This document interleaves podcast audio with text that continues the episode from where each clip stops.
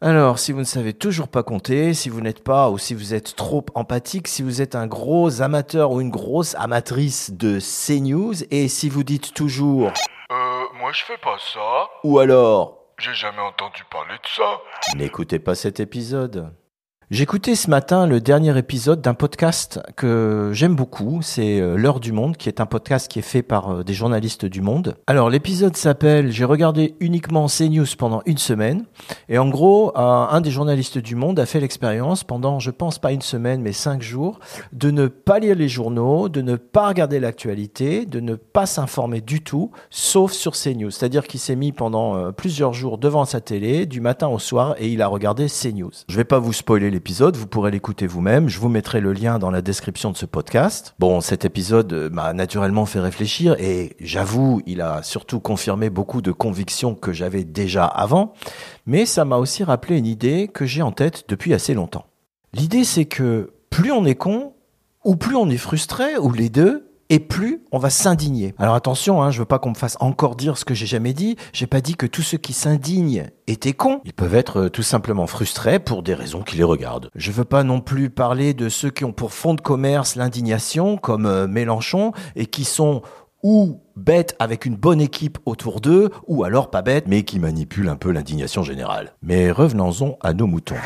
À savoir, pourquoi y a-t-il des gens qui n'arrêtent pas de s'indigner? Il y a des psychologues, naturellement, qui se cassent la tête sur le sujet depuis des dizaines et des dizaines d'années et qui ont donné des réponses assez intéressantes, qui démontrent en gros que nous, les êtres humains, nous adorons nous indigner.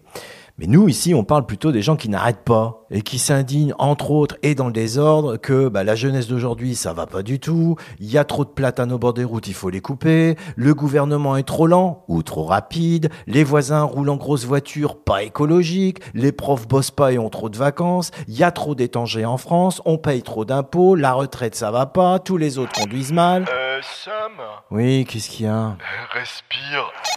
Euh, oui, mais tous ces indignés, moi, euh, ça m'indigne. Alors, ma théorie repose sur trois colonnes. La première, c'est une incapacité à l'abstraction. La deuxième, c'est le manque d'empathie. Et la troisième, la nullité en probabilité. L'incapacité à l'abstraction, dans ce cas-là, ça va être les amateurs de Saint Thomas, en mode Je ne crois que ce que je vois. Euh, je vois pas pourquoi c'est un problème. Ben voilà, tu vois pas, et on n'est pas tous obligés de toujours tout comprendre. Mais quand tu vois pas, c'est peut-être mieux de fermer ta gueule, d'aller te renseigner, puis si t'es pas d'accord, tu reviens avec des arguments, au lieu de dire tout le temps Ah ben je vois pas, comme si c'était un argument.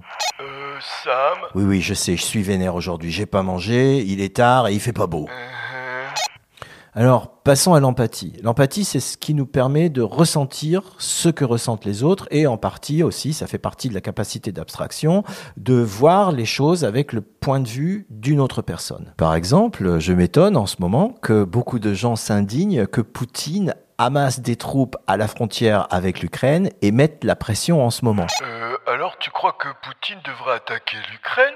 Ah non, pas du tout. Au contraire, j'espère que ça n'arrivera jamais. Je dis simplement que je comprends le point de vue de Poutine, même si je ne l'accepte pas et que je ne le partage pas. Ah ouais, c'est un truc du genre euh, connais ton ennemi euh, et tout ça quoi. Ouais, il y a un peu de ça, ouais. Et dans mon cas, ça va m'aider à moins m'énerver, à moins m'indigner quand je vais être confronté à des avis complètement différents du mien.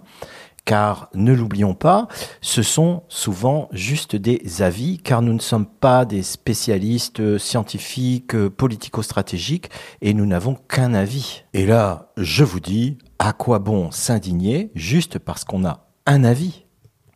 Et tant qu'on est à parler d'avis, ça nous amène automatiquement aux probabilités. Dans les probas, dans les maths, il n'y a pas d'avis, c'est bon c'est faux. Et si donc on nous dit que pour les vacciner, par exemple, car c'est un de mes sujets de prédilection en ce moment, il y a 90% de chances de ne pas développer une forme grave de Covid, il est inutile de venir argumenter avec une personne que vous connaissez qui a eu le Covid, qui n'est pas vaccinée et qui n'a eu aucun symptôme grave, car cette personne n'est pas un échantillon représentatif.